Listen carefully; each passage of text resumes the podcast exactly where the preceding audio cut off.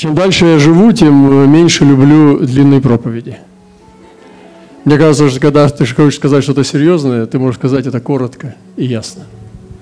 Когда тебе хочется что-то замутить, тебе надо говорить долго и непонятно. Замудрить. Ну, не всегда так, но обычно. Две вещи, которые я хочу передать, помимо откровения, которые я хочу поделиться, это было откровение, что мы должны стать сами ключами. Ладно, я не буду говорить эти откровения, но я поделюсь о том, что Господь сегодня хочет поменять наши одежды. И вы знаете, сегодня вот э, жених и невеста, уже муж и жена после этой молитвы с кольцами, они сидят в новых одеждах. Вы знаете, это действительно так и будет. Теперь они никогда не будут жить в старых одеждах. Вы понимаете, что я имею в виду, конечно, не плотские просто одежды, да, а это одежды, одежды нового формата, новой природы, нового, нового статуса. И вы знаете, что Господь нам тоже дал одежды, одежда невесты Христовой. И церковь Христа – это невеста. Она состоит из множества, множества людей, истинных людей. Это не просто здание с какими-то красивыми орнаментом, архитектурой. Прежде всего, церковь – это люди. И Господь дает нам каждому из нас одежды – но я хочу сказать, что перемена сезона тоже, в моей жизни тоже перемена сезона. Сейчас мы ехали, веселились немножко в машине. Я как бы говорю, что я сам как, как ребенок, потому что это, ну, можно включить, конечно, там, там, я не знаю, уважение какое-то, но, честно говоря, мы, мы все остаемся маленькими детьми. И я бы хотел быть солидным, но у меня не получается. И с одной стороны, сохранить это детство, этот детский дух, как Христос однажды взял младенца и сказал, если не умолитесь как дети, не сможете войти в Царство Небесное. А с другой стороны, ну, умудриться, что ли. Потому что мы должны тоже сознательно взрослеть. Что же такое сознательное взросление? Ну, кто-то говорит старение, есть даже такой термин. Но это мне не нравится, этот термин – потому что стареет плоть, но дух наш, он обновляется со дня на день. Это удивительно. И вот однажды Господь показал пророку Захарии одного человека по имени Иисус. Это не тот Иисус Христос, но это Иисус Иерей был, это в Ветхом Завете. Его как бы тезка, Иисус, стоящего перед ангелом Господним – и сатану, стоящую правую руку, что противодействовать. И сказал Господь сатане, Господь да запретит тебе сатана, да запретит тебе Господь, избравший Иерусалим. Не головня ли он исторгнутый из огня? Иисус же был одет запятнанной одежды, в другом переводе в грязной одежды, и стоял перед ангелом, который отвечал и сказал стоявшим перед ним так, «Снимите с него запятнанные одежды». А ему самому сказал, «Смотри, я снял с тебя вину твою и облекаю тебя в одежду торжественную». Возложите на голову его чистый кидар, и возложили чистый кидар на голову его, и облекли его в одежду. Ангел же Господень стоял, и засвидетельствовал ангел Господень, и сказал Иисусу, «Так говорит Господь Саваоф, если ты будешь ходить по моим путям, если ты будешь на страже моей, то будешь судить дом мой и наблюдать за дворами моими, и я дам тебе ходить между этими, стоящими здесь». Вот этот человек был весь ну, в запачканных одеждах, он уставший был, он стоял перед ангелом, но рядом уже как-то он дал место сатане. Сатана был уже рядом с ним. Бывает в жизни нашей, когда действительно, как говорит Павел апостол, не давайте место дьяволу. Когда иногда человек делает какую-то неправду, может быть, в бизнесе, на работе, в семье, в своей личной жизни, в своем личном состоянии перед Богом, он позволяет сатане иметь место в его жизни – и вот, видимо, так и было уже в жизни этого Иисуса Иерея Великого, что сатана уже по правую руку стоял у него в жизни. Вот какая-то слабость была у него, что сатана уже, может, через привычки или через что-то еще стоял уже, в его присутствии он жил. И ангел, вот у него, что он было делать ангелу этому?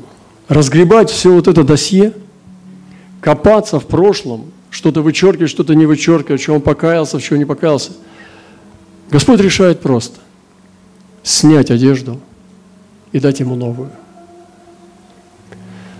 Но в чем тогда э, справедливость? А справедливости нету. Это называется благодать. Это называется благодать крови Христа.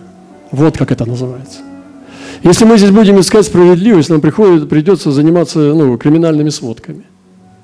Нам надо будет копаться в этом архиве наших ошибок, дел, слов, неправды. У каждого человека есть свои грехи. Но представьте себе, что произошло. Он просто снял и одел новый. Вот это то, что сегодня мы должны сделать. В чем же была благодать и сила и правота вот этого Иисуса Иерея? А в том, что он должен был не сопротивляться. Он должен был повиноваться. Он должен был подставить свои члены, чтобы ему, его раздели и чтобы его одели заново. Многие из нас уже, может быть, запутались.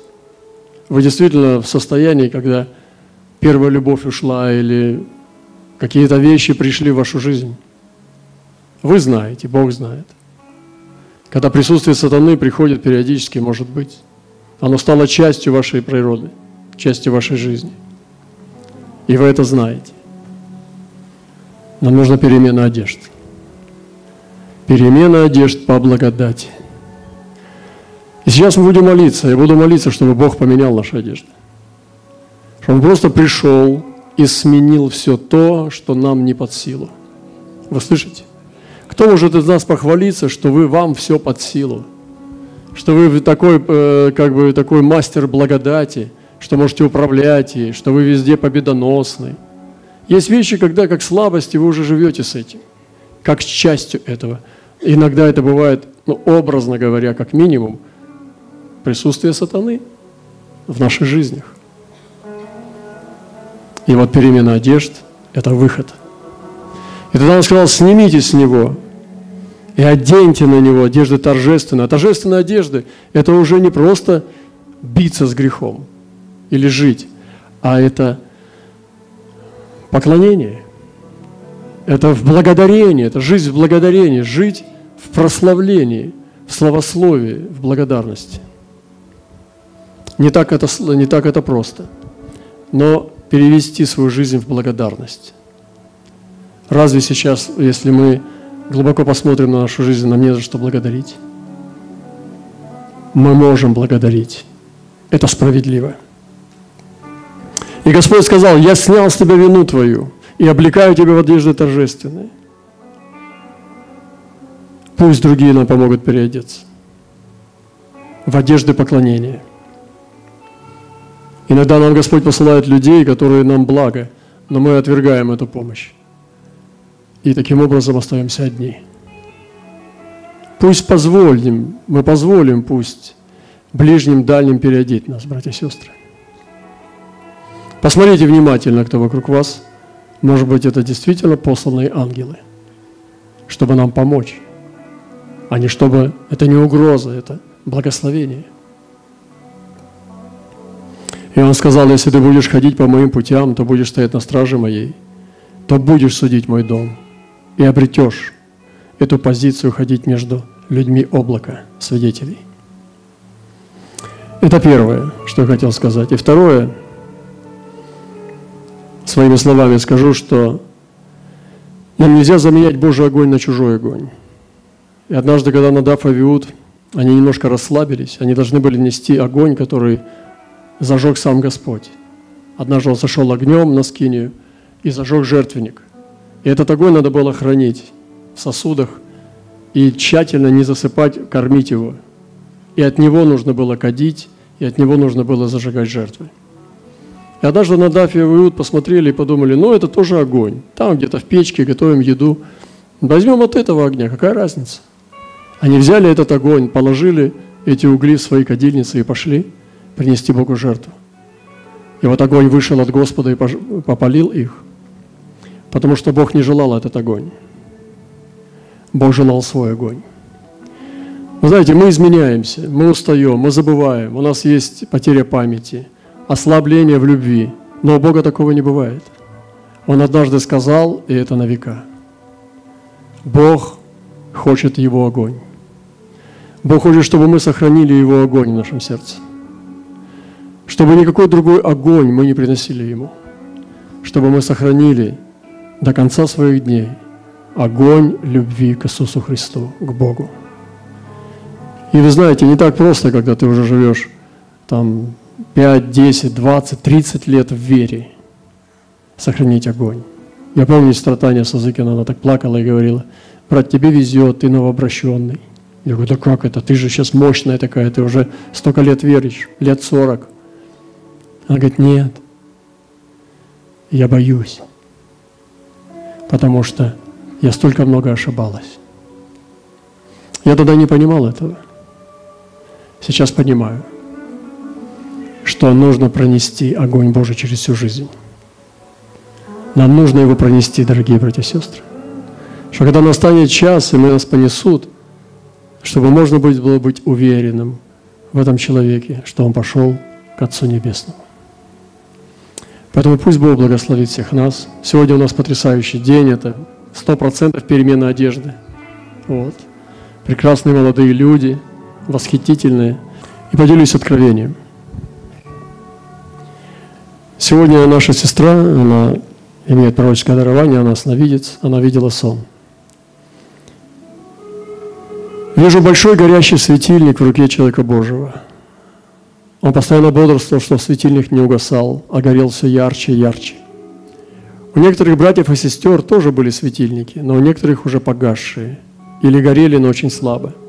И учил человек Божий, братьев и сестер, чтобы пободрствовать, чтобы светильники их не угасали, как и в какое время наливать елей или угли, как очищать, чтобы светильник не угасал. Те, кто слушал и делал светильники, их снова начинали гореть или гореть еще сильнее. А те, кто не слушал, так и ходили с потухшими, погасшими светильниками. Сегодня Господь желает, чтобы мы возжигали. Как же возжигать?